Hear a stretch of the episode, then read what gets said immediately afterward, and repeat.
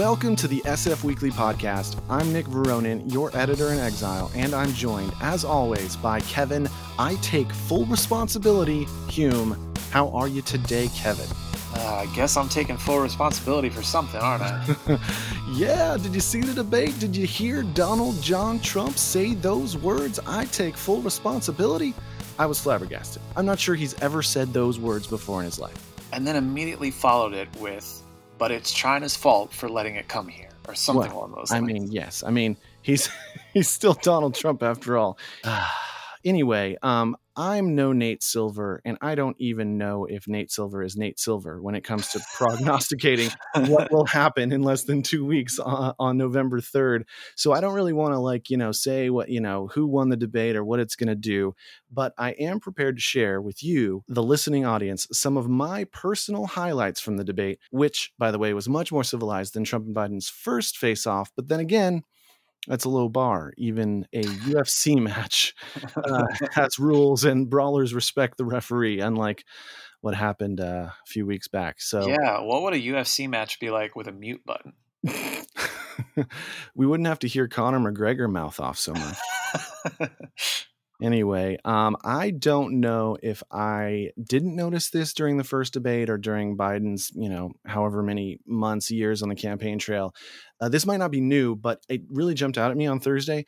Um, and I think this should really be the only line of attack anyone really needs against Trump. I mean, in a in a sane universe, in a universe that that ab- abided by logic, uh, the two words are "come on."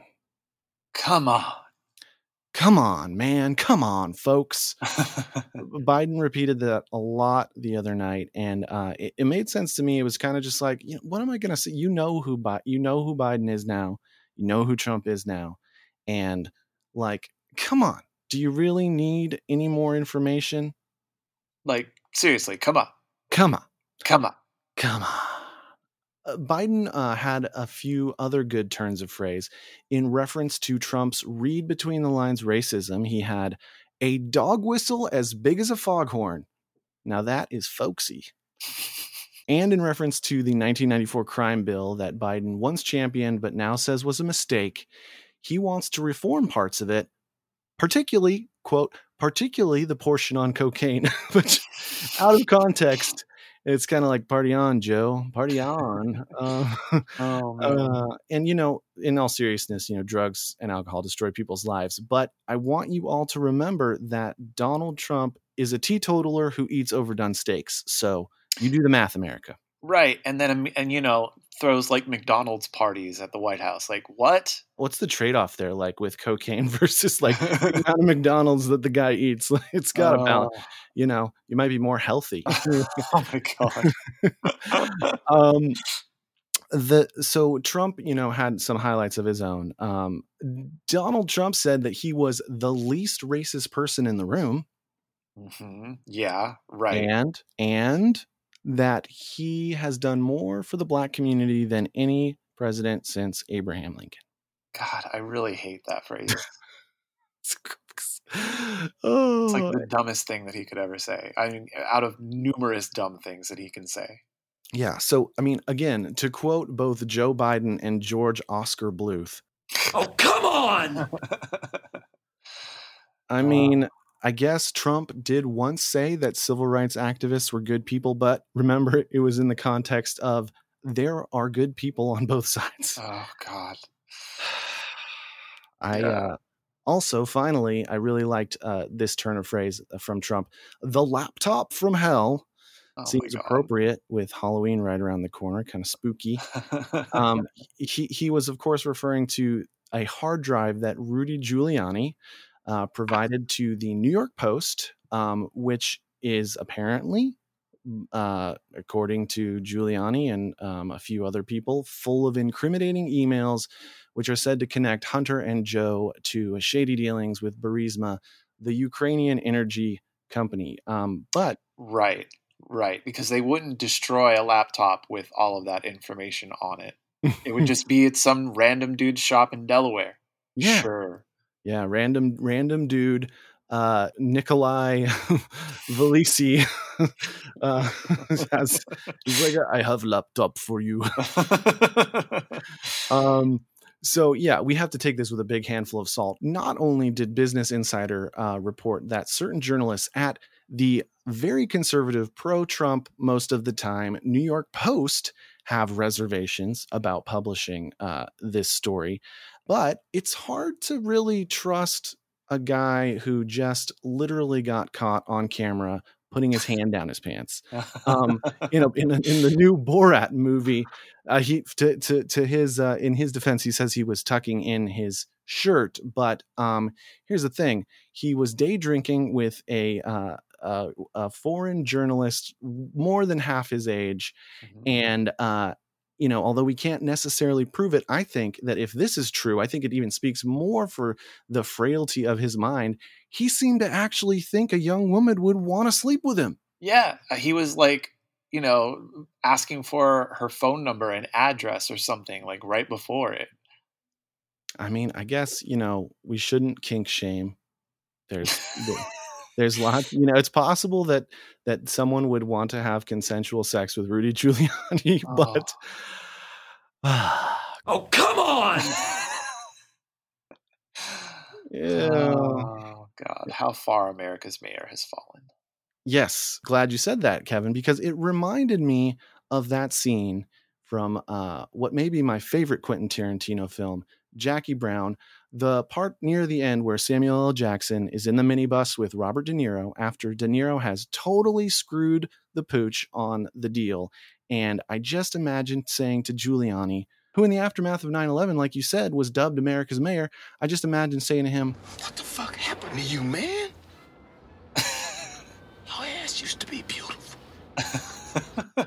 well, he wasn't beautiful, but yeah, but I mean, like, what did happen to him? Ah, man, I don't know. I mean, uh, from what I've gathered from reading numerous posts on Reddit, that he wasn't always that great of a mayor. He just got a lot of cleaning up of the city done during his terms, and then mm. immediately after 9-11 was able to kind of boost his reputation by just being a a semi decent leader in a way, you know, like by uniting the city and unite. It's not very hard, I don't think, to unite behind firefighters and police when they're actually doing their jobs and being heroic, you know? Yeah. So, I mean, I read an article that, uh, it, like his daughter wrote in uh, Vanity Fair recently, uh, basically saying, please don't vote for Trump and please ba- essentially disregard my father and don't listen to him. Yeah. So, you know, when your kids are coming out against you like that, uh, yeah. pretty bad sign. Pretty bad sign. Well, enough about that. Um, last week we talked about the end stage capitalist vampire squids over at Civil. Remember this, Kevin? I do. They they make an app that gigifies eviction related jobs. Um, and this week we're going to talk about another total bummer of a startup although they aren't quite as sinister. I'm talking about Party Squasher. what a name. I know. As as the editor of SF Weekly, I get a lot of wacky and frankly downright whack press releases and pitches for the worst products. And this is one of them. So with Party Squasher, um, you install this sensor and software and then you you besieged multi-property owning airbnb vacation home renter you can uh, police the folks who every once in a while scrape together enough money and time off to go on a short vacation and invite a few too many friends to quote the press release the sensor passively counts the mobile devices in and around the home, even if they are not connected to Wi Fi, to deliver data on the number of mobile devices at the property. Once connected, the sensor detects devices throughout the entire house, including front and backyards. Property owners are able to specify different occupancy alert thresholds for each property and only get alert if detection occupancy goes above that selected limit.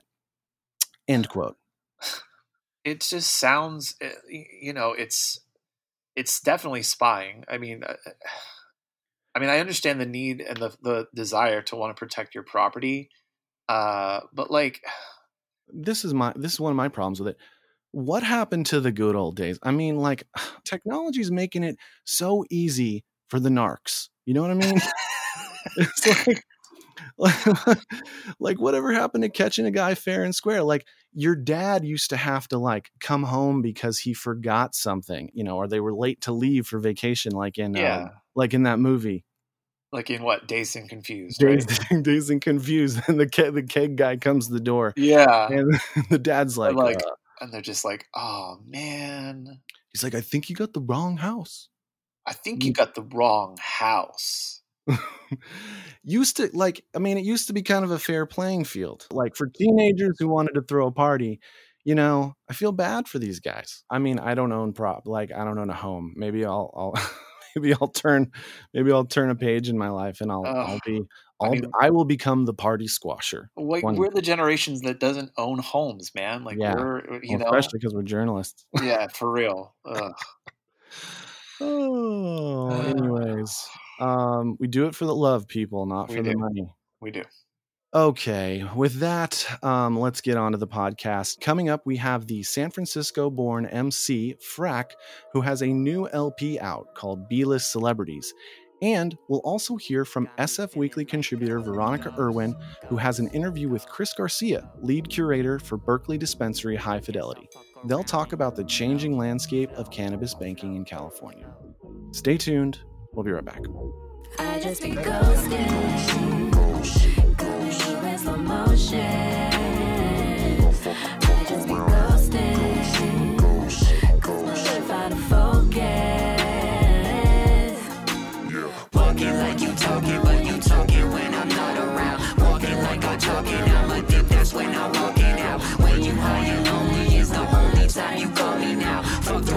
Turned my damn phone into a haunted house.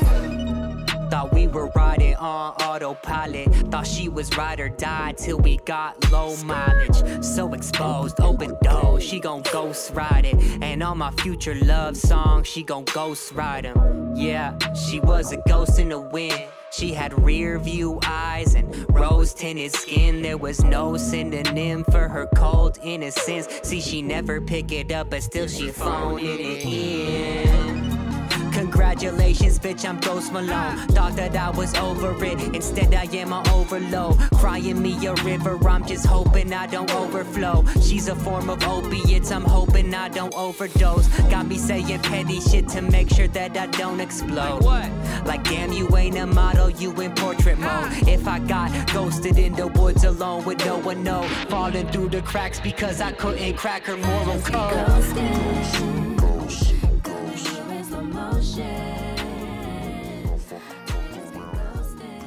We're back with Alex Fracknoy, better known to his fans as Frack. The San Francisco MC came up on the local and eventually national battle rap scene. He recently caused a stir in that world when the King of the Dot judges ruled that Disaster had beaten Frack in an off top showdown on September 20th. The reason for the controversy? Well, it seems that Twitter and Reddit disagree, to put it mildly. Frack's devotees, both new and old, decried the decision, saying that Frack had actually bodied Disaster, and argued that the young rhymesmith had been robbed. But that's not what we're really here to talk about. We're here to talk with Frack about his new album, B List Celebrities, which dropped earlier this week on Keep It Movin', the Empire Records imprint of Bay Area rap legend Zion I. Welcome to the podcast, Frack.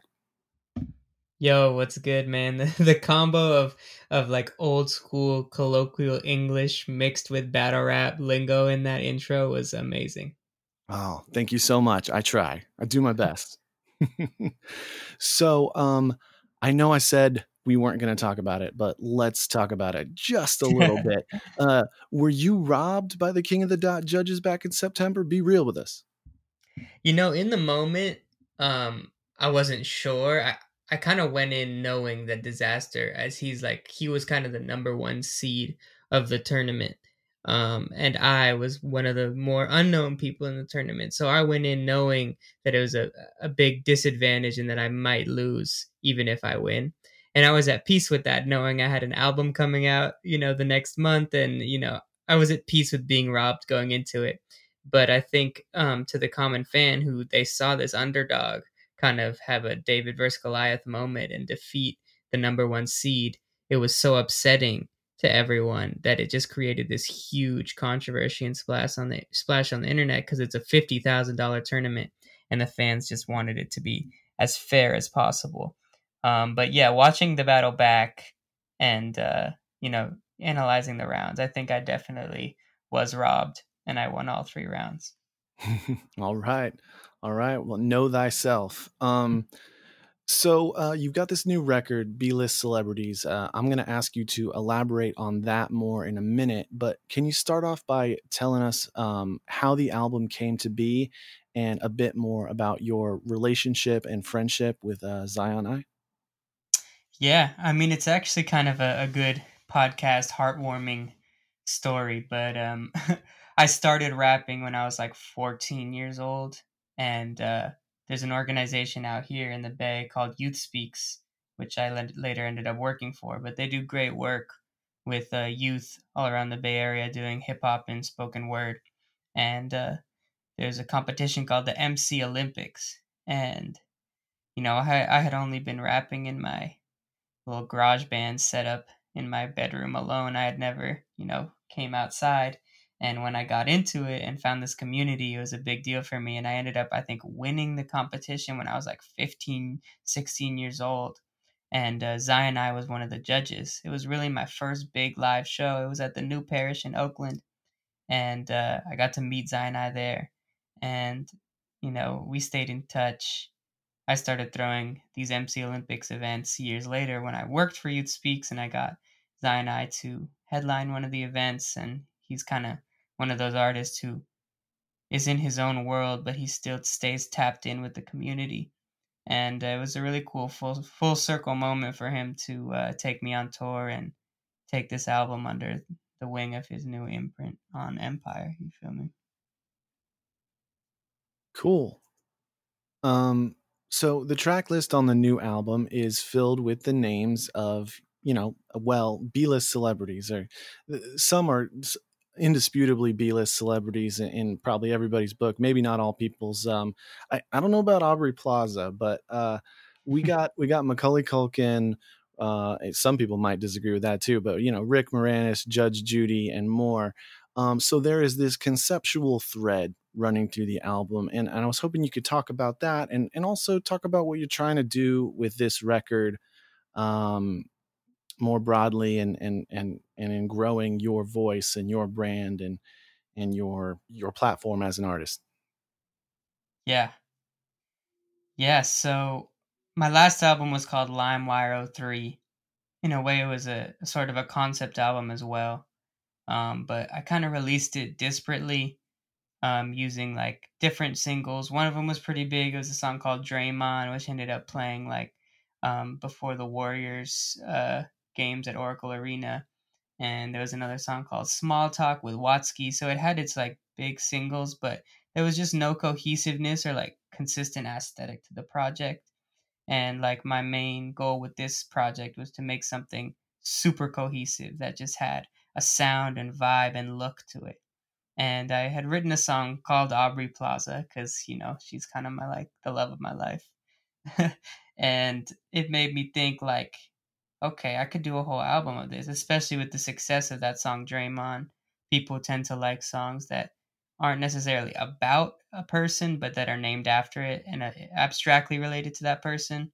So it inspired this concept, and I just started kind of using that creative, you know, embed to work on other stuff as kind of a canvas and it ended up making kind of a, a cool concept album out of it right on um and this album isn't the only thing that you've been working on uh recently i understand that you've also been um, reaching across the aisle a bit you, are not a republican but uh, i understand you did a little bit of work with the uh, never trump conservative group the lincoln project helping them write uh, some humorous raps that are paired with cartoons and, and which take aim at um, Trump. Can can you tell us about that? Yeah, actually, we didn't uh, work with the Lincoln Project. It was a, a com- it's a it's a company of my friend's company called Rhyme Combinator. Um, okay. And it's actually through uh, Reid Hoffman, who's the CEO of uh, LinkedIn, who kind of is doing his part to, uh, you know, in a sense, make content about the elections to inspire people to vote. And um, we made these rap battles, and and a lot of them were using you know organizations and psychological research to kind of persuade people who are on the right and center right to either not vote for Trump or vote the other way. And um, the Lincoln Project happened to be interested in posting our content, which was perfect for us. They really were just distributors, but it was it worked out great because their fan base is super right and uh, you know anti-Trump right, which is kind of who we wanted to reach anyway. And um, it was pretty unbelievable. Like they did research on it afterwards, and like the the memes and rap battles and content we were making is like more persuasive than like some political ads are. So I think it just shows that people just want funny, like entertaining shit, and that that can be sometimes, you know, more persuasive than things that are, you know, lamentingly made to be persuasive. If that makes sense. Yeah, I think it does, and and that um that's interesting to me because uh, you know, I I wonder about that. I mean, how I might convince somebody if I if I were knocking door to door or phone banking. Um, did you did you learn anything besides that? You know, the power of humor, like of how to, you know, convince some stubborn person about like, yo, this guy is the worst um and we need to get him out of there like eh, did you pick up any tips and tricks you could share with us Nah, that's all Illuminati secrets, man. I apologize. no.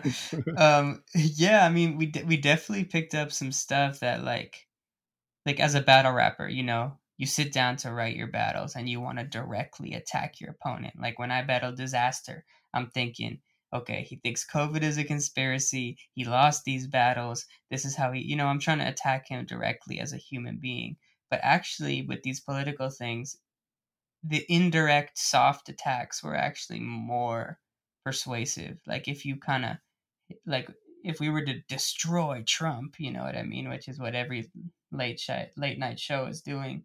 Mm-hmm. It's already kind of deemed as cliche, but if you kind of hit him from you know humorous angles or hit him in you know soft indirect ways where he's actually saying something about himself that makes himself look bad but could make himself look good. You know, it's those more like blurred lines that are really effective in persuasion because people in, in such a divided country, people don't want to be told something. They want to kind of come up with their own opinion. What about talking about his hair? definitely, definitely hair bars. the, the, the the tax money, all that money, you know, is genius. Because I I was looking at my taxes like how what what can I you know what can I try and get off you know tax deductible? But him the 75k in hair products that is genius. It's important that's right that's right I forgot about that. That is uh that's your president folks right now at least for now. Anyway uh before we go could you maybe give us a sample of of one of the um, bars that that you came up with that that made it through to to one of those ads? Oh yeah definitely um so we just we just are doing a, a couple more now that are just coming out now but we did a a trump versus biden rap battle which was really good um, and it, it it said, uh, um, oh yeah, so it was it was kind of based on his, uh, will the real, you know, the the, the Proud Boys stand up and stand by. So we kind of did an Eminem remix. So uh, Biden says, uh, "Condemn white supremacy, please, man, try." And then the Eminem beat starts, and Trump says, "Will the real Proud Boys please stand by?" okay. Nice. Um, and is that one out right now? Can can people? Yeah, that one's out. We got we just put out Trump versus the mailman talking about voter fraud, and we just oh, put yeah. out Trump versus Biden. So you can check that out at Rhyme Combinator or on my social media at Frack the Person. Cool. Well, hey, uh, I want to thank you so much for coming on the podcast today.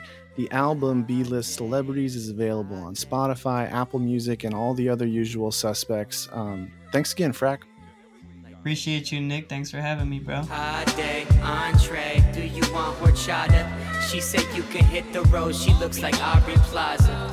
She act like she a virgin. You are not Madonna. She say I don't give a fuck. I look like Aubrey Plaza. She thinks she finna change me like Barack Obama. But I'ma let her cause she's talking like she's Aubrey Plaza. She chucked the deuces, then she told me to live long and prosper. But I'ma follow cause she's talking like she's Aubrey Plaza. She dropped her books up in the hallway. I tried to help, she hit me with the Kellyanne Conway. Started my sentence like, Would you be my prom day? Said, I'ma let you finish like Kanye with Beyonce. She conquered my heart, she's a conquistador. Still Rita Ora and Diodora. She's Mia Moore, she pulled up in a Kia Sport. Then she made me sweep the floors. She's mean as hell, she talks to me like she's Regina George. Fuck. I finally made it to the promised land. Her room had a Gwen Stefani poster and a lava lamp. They could tell she was a bad bitch from her sonogram. I feel like I'm simping Aubrey Plaza, I'm her Aubrey Graham. I guess I love the idea of her, how the filters made her eyes gleam on IG Discover. seeing Hi there. This is Veronica Irwin, freelance contributor for SF Weekly. For my first segment on the SF Weekly podcast, I'm here with Chris Garcia, lead curator for Berkeley Dispensary High Fidelity. Chris is here to talk with us today about issues with cannabis banking and a story I wrote for SF Weekly about Assembly Bill 1525. The bill, which Gavin Newsom signed into law on September 29th, removed state level restrictions on financial institutions for working with cannabis businesses. However, because cannabis is federally defined as a Schedule 1 narcotic, most banking institutions are wary of working with cannabis businesses. And unless you're a big chain with an even bigger reputation, becoming fully banked is virtually impossible. That leaves most dispensaries, like Chris's, to fend for themselves. I should also say Chris Garcia is my old boss. I was a bud tender or a cannabis bartender or a sales associate, whichever term you prefer, at High Fidelity for a couple months about a year ago.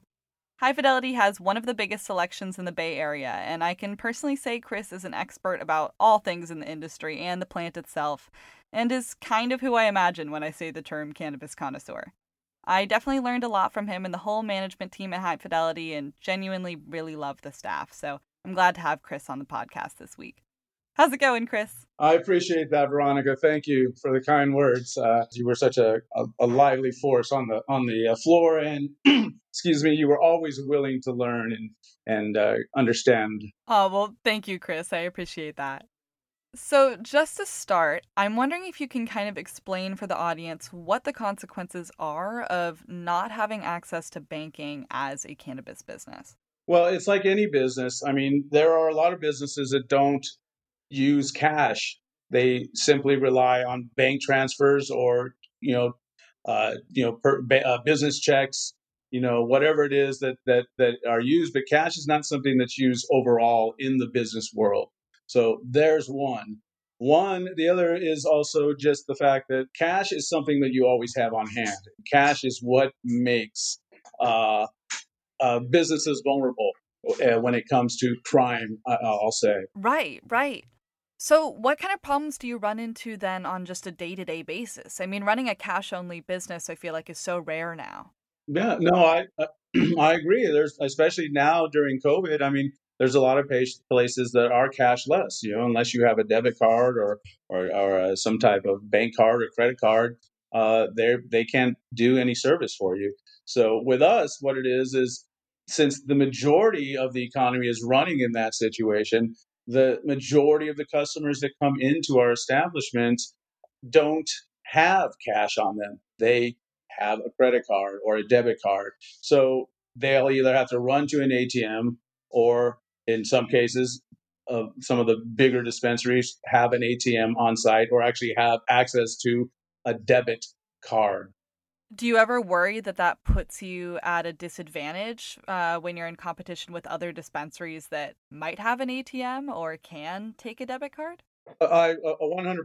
I, one, uh, as I think any retailer can tell you, people are a little more willing to to put a little bit more on their on their you know or take a little bit more out of their debit than what they have on hand as far as cash goes. So somebody may come in and you know put up two hundred dollars worth of product and they only have one hundred and sixty dollars worth of eh, of cash on their hands if we're lucky. You know sometimes it's forty or fifty. And then we lose that part of the sale, so we're losing the majority of our sale that we that our sales staff went through simply because of the disadvantage of not having a debit card or only being able to take cash. So, how do you make that case to consumers? Like, hey, it's still worth it to shop here, even though you're going to have to run to the ATM before you check out? Well, it's like anything. I mean, uh, look at our selection for one. I'm speaking, of course, of high fidelity. I mean, you have to be able to draw people into your business. You know, our location is key, of course, uh, because we're in the heart of Berkeley, if you will, or the soul of Berkeley, as, as it's known. And we are also at one point, you know, until recently during the lockdown, uh, we're a, a point of destination. So, you know, also a lot of those people coming in, uh, they only have a debit card, you know, so they're going to go up the street to the to the bigger to the corporate owned dispensary or to the the the one in the city that has a debit card as you, you know that they take. Whatever it is, it's it's definitely a disadvantage in that sense. You know, like the the spending amount and the customer that we attract. Yeah, totally. And how does it affect your employees, do you think? I mean, I know I can talk from personal experience when I had to file for unemployment in the pandemic, like many of us have. It was actually very difficult for me to track down how much money I had made at High Fidelity because I didn't have that electronic trail from all the direct deposits. And sometimes you make a purchase before you deposit all that cash from your paycheck. So you don't know how much the paycheck itself actually always was. Uh, I, yeah, I think for, for a lot of staff, it's the same issues that other that other consumers would have when they're out as as people in the world. And you know, when you only have cash, you go to businesses and they don't take your cash. You know, and you know, a lot of people, it's I've always, you know, I've always had it myself, and I'm speaking from a, a personal experience. But you know, uh, direct deposit is always, you know, great for people because you know if you know when it's going to be in there, you can schedule payments for for bills and everything else because of it. But you know, in this case, it's like you need to then, if you have a bank account still, because you're only receiving cash, do you now have to start a bank account and then you have to go deposit the, the hard cash itself instead of actually having a, a you know direct deposit. Right, right. So, what needs to change at the federal level? I mean, obviously, cannabis is federally illegal. I already said that. Does it have to be legalized for you to have access to banking, or, you know, what are the options kind of on the table right now? The we need to deschedule cannabis. It is not. It should not be scheduled as a drug. It should not be. It, even if you take it from Schedule One and put it into Schedule Two, uh, along with cocaine, you you are still giving the government a way to regulate what should be classified as a herbal remedy. And that's basically all it is. We should all be able to just grow our own cannabis or be able to buy it from our neighbor who grows it, excuse me, or go down to the local farmer market and buy it next to my tomatoes. Whatever it is, this is the way that cannabis really should be being sold. But unfortunately, because of government, we have to, and regulation, which, you know, I'm all about playing in a business, in a fair business. Don't get me wrong. You know, I'm, I'm not putting it down in that way. But in, as a personal opinion, I will say that would be the best thing to happen. Now, as far as a business and banking goes, of course, descheduling it to to two down to two along with cocaine at least you then can can the taxes and the business that, that the fed the feds are now uh, controlling because it's considered an illegal substance will go away if you understand what i'm saying i didn't mean to make it so long-winded No, no, I don't think that's long winded at all. I do want to pause for a moment just to explain for audience uh, members, listeners who might not know, uh, what we mean when we say drug scheduling or when we refer to drug scheduling. Um, so the DEA basically has a five tier system for classifying different drugs based on their medical value and their addictive potential. So Schedule 1 is considered highly addictive and no accepted medical use, while something in Schedule 5 has a much more common medical use and is much less addictive. Um, a good example, I think, is cocaine. Obviously, Exactly. a very highly addictive substance, but it's actually Schedule 2 instead of Schedule 1 because it has some anesthetic properties. And so, therefore, it has some medical use. The crazy thing is, despite being medically legal in, I think, 33 different states now, cannabis, according to the DEA, has no accepted medical use and is highly addictive, and so it's considered Schedule 1. Did I explain that right, Chris? That's exactly right. And so you that the businesses that are considered hands off the plant businesses, you know, uh, the packaging companies and and uh, some of the uh, we'll say branding and hat makers, and these guys are making a windfall of money and, and are able to write off regular taxes in this industry. But the, the dispensaries and the growers and all of uh, the other ones don't get any leniency from the federal government, and we don't get to write anything off as a usual business. Right. When a substance is Schedule 1, it generally isn't even eligible for federally funded research, except in very, very specific circumstances. So, Schedule 1 is extremely prohibitive. Um, I'm wondering if you can explain, though, the difference between the terms rescheduling and descheduling, because I think they're kind of thrown around a lot, um, especially as we're all talking all across the country right now about legalizing cannabis. Um, so, can you define those two terms for me? Sure. So, uh, my take of it is, is of course, descheduling, which is I think what most people are in favor of, at least can people who have been in the cannabis industry and and and, and have had cannabis as a part of their life or is their life. You know, descheduling is what we all want. I think most activists want that. I'm sure that's what NORML would prefer. But rescheduling wait, oh i'm sorry let me elaborate on that which which means that it's it's no longer controlled or, or, or, considered a drug at all. Like i said it's it's a plant that grows and and it grows with my tomatoes and and my basil and my you know or it grows underneath my in my lime arbor or wherever you're growing it for your for use uh, like any type of of, uh, of food or or anything you use to for health you know sustenance uh, it should just be able to grow free, and people should be able to get it on their own or buy it from their neighbor. Uh, instead of having to go through the government, have it regulated, have it taxed, have it controlled, have it criminalized, you know, uh, which is all rescheduling is going to do. You're going to basically take it from being Schedule One, as as you explained earlier, down to Schedule Two. If you're lucky, maybe Schedule Three, but I doubt it. You know, there there are still a large amount of the of the politicians uh, in the House and Senate who believe cannabis is addicted and it's bad for you. Uh, of course, there are no studies that, that show that, but that that's what they believe. So, uh, to me, that's the difference between uh, descheduling and rescheduling. Right. So, I want to ask a fun question just to kind of wrap things up. I hope to ask everybody who comes on my segment of the podcast this. What have you been smoking lately? Do you have anything you'd recommend? Uh, of course. I mean, uh, luckily, because of my position, I get to uh, sample some of the best weed and the best weed in the state. So, um, yeah, I can run through. Uh, let me let me see here. One of one of my favorites currently is the uh, Fig Farms Government Lemons. Uh, very reminds me of a very very uh, on point sour tangy. Uh, very citrus, not as much lemon, but definitely more of that combination. And the high, it's it's just got one of those, you know, what I call the it, you know, and I think a lot of people call the it, and that's just when you smoke it, and you know, five minutes, ten minutes later, you just have a permanent grin on your face. You know, it's just, oh yeah, yeah, I'm, I'm pretty high and I'm happy.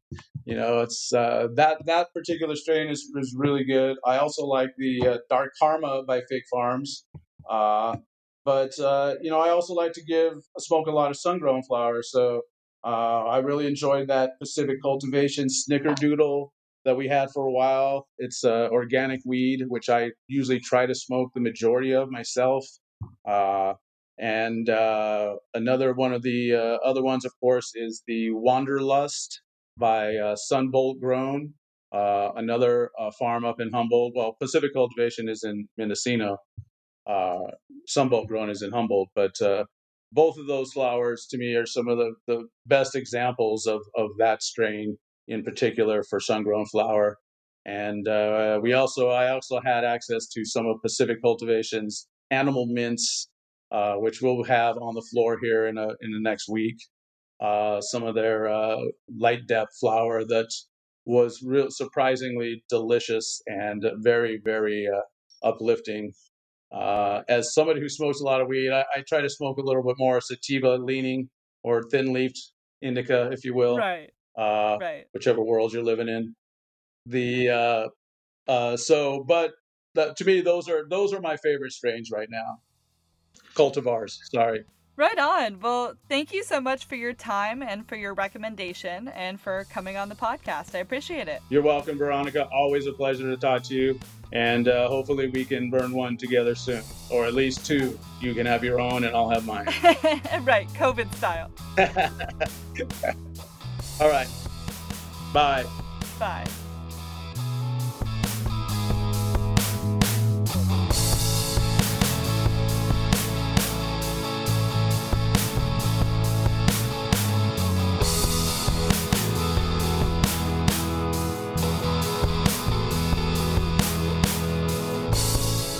Thanks so much for tuning in to this week's edition of the SF Weekly Podcast. The episode was produced, engineered, and recorded by me, Nick Veronin, with recording and engineering help from SF Weekly contributor Veronica Irwin.